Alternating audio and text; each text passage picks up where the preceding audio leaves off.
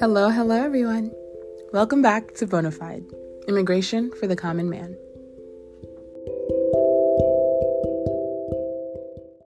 On today's episode, we'll be talking about constitutional rights and how they're applicable in regular criminal courts and immigration courts. So, the Constitution is the law of the land in the United States and is a living, breathing document that is left up to interpretation. Within that big document, we're going to focus on the Bill of Rights. The Bill of Rights is the first 10 amendments to the Constitution. Why do we generally like the Bill of Rights? Well, quite simply, it guarantees civil rights and liberties to individuals. I'm sure you all know the first one at least, right? Freedom of speech and press, the right to assemble to protest, the right to religious beliefs and practices. I hope that rings a bell. Sadly, there are some, even in the highest courts of the land, that don't know that. So if you, the average person, does, kudos, you deserve. You're doing better than others. Mm-hmm. anyway, when it comes to the courts, the Fourth, Fifth, Sixth, and Eighth Amendments are our focus. So let's go into a little bit more depth with these Bill of Rights, shall we? First, the Fourth Amendment. The Fourth Amendment protects individuals from unreasonable seizure or unnecessary searches of their bodies, homes, cars, or other property. So, to even enter homes, a search warrant needs to be signed by a judge. Emphasis on signed by a judge to enter your house. And this is in regards to police officers. A search warrant is not necessary unless you give an officer consent to get into your home, if the home is entered as part of a lawful arrest, or if the items being searched and seized are in plain sight of the officers. Please keep this in mind because sadly, there are some bad apples out there that will take advantage of the fact that you don't know your rights. And that's how you find yourself getting in trouble for something that really could have been avoided. All right, so let's get into the Fifth Amendment. The Fifth Amendment covers you in criminal cases. Under the Fifth Amendment, you cannot be forced to give information to an officer, a lawyer, or anyone if the information would incriminate you. Hence the saying, I plead the Fifth.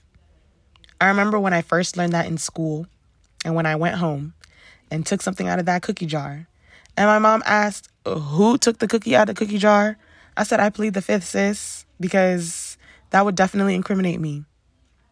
Still face the consequences later. However, I knew my rights. The Fifth Amendment also holds the Double Jeopardy Clause. This clause basically says that you can only be tried once for a crime if you are found innocent the first time.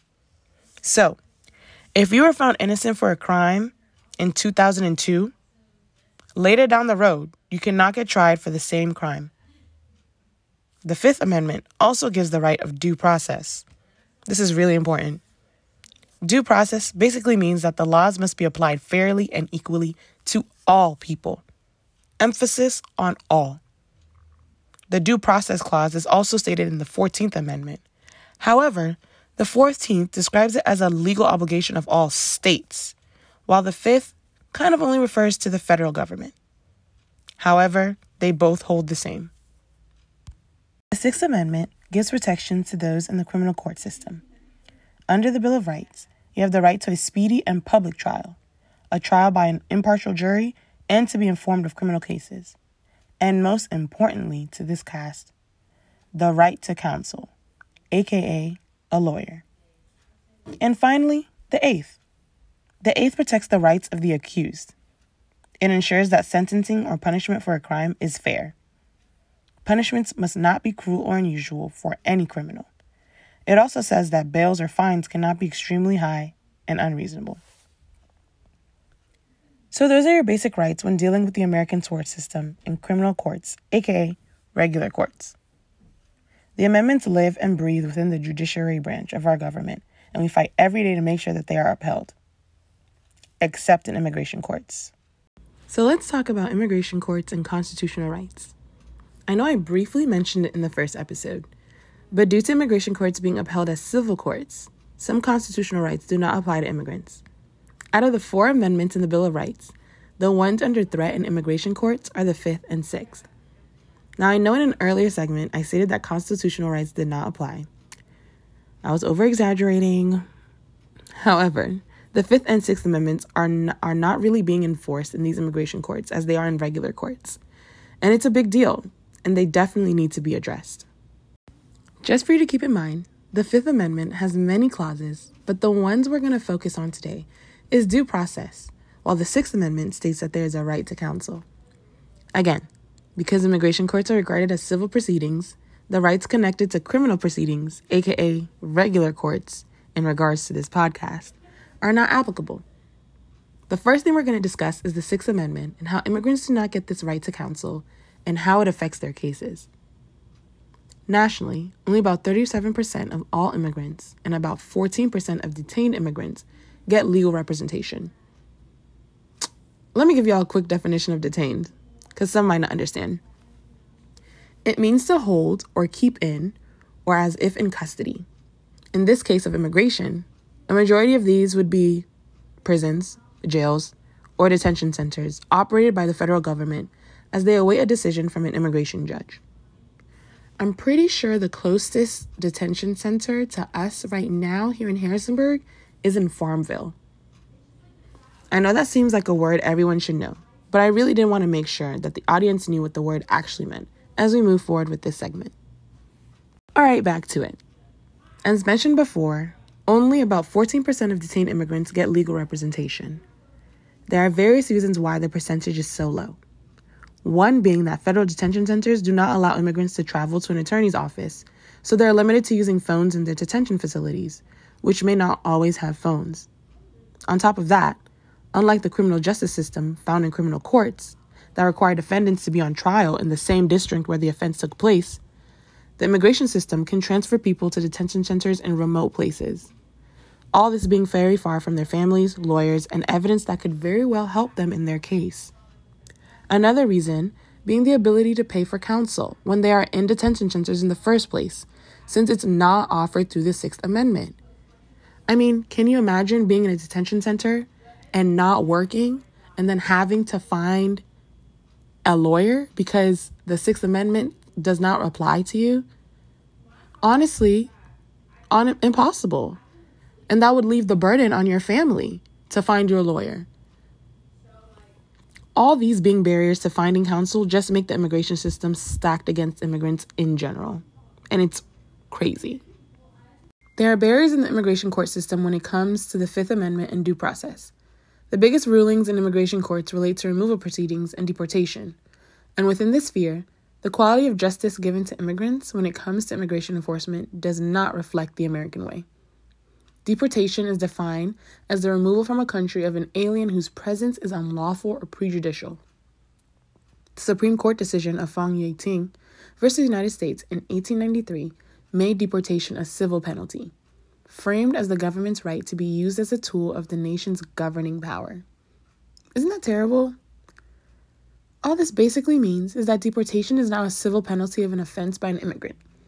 So imagine me being a DACA recipient, living my life knowing that any criminal offense I could make, even as small as a traffic violation, could result in the punishment of deportation to Ghana. Of course, these traffic stops may not be a big enough deal to deport me, but this is the reality of what immigrants think because we know the punishment for an offense could be deportation. And that's a really scary thing. On top of that, because deportation is a civil penalty, immigrants are not given the same constitutional rights given to those facing criminal punishment. For example, when arrested and facing removal, immigrants are not read their Miranda rights, not provided an attorney if they can't afford one, as mentioned earlier, and are not permitted to challenge an order of removal for being cruel and unusual, as stated in the Eighth Amendment.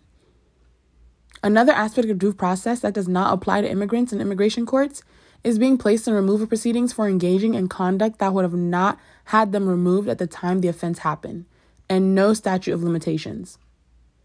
Statute of limitations is a law that sets the maximum amount of time that parties involved in a dispute have to initiate legal proceedings from the date of an alleged offense, whether civil or criminal.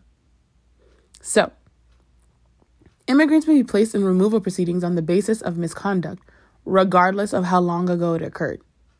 So, if I did something in 2002 and it wasn't illegal at that time, but now it is, I could be punished by deportation from that. Again, isn't that crazy?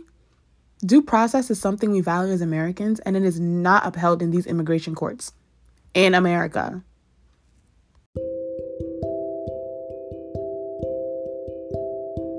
So, there's that on constitutional rights in regular criminal courts and immigration courts.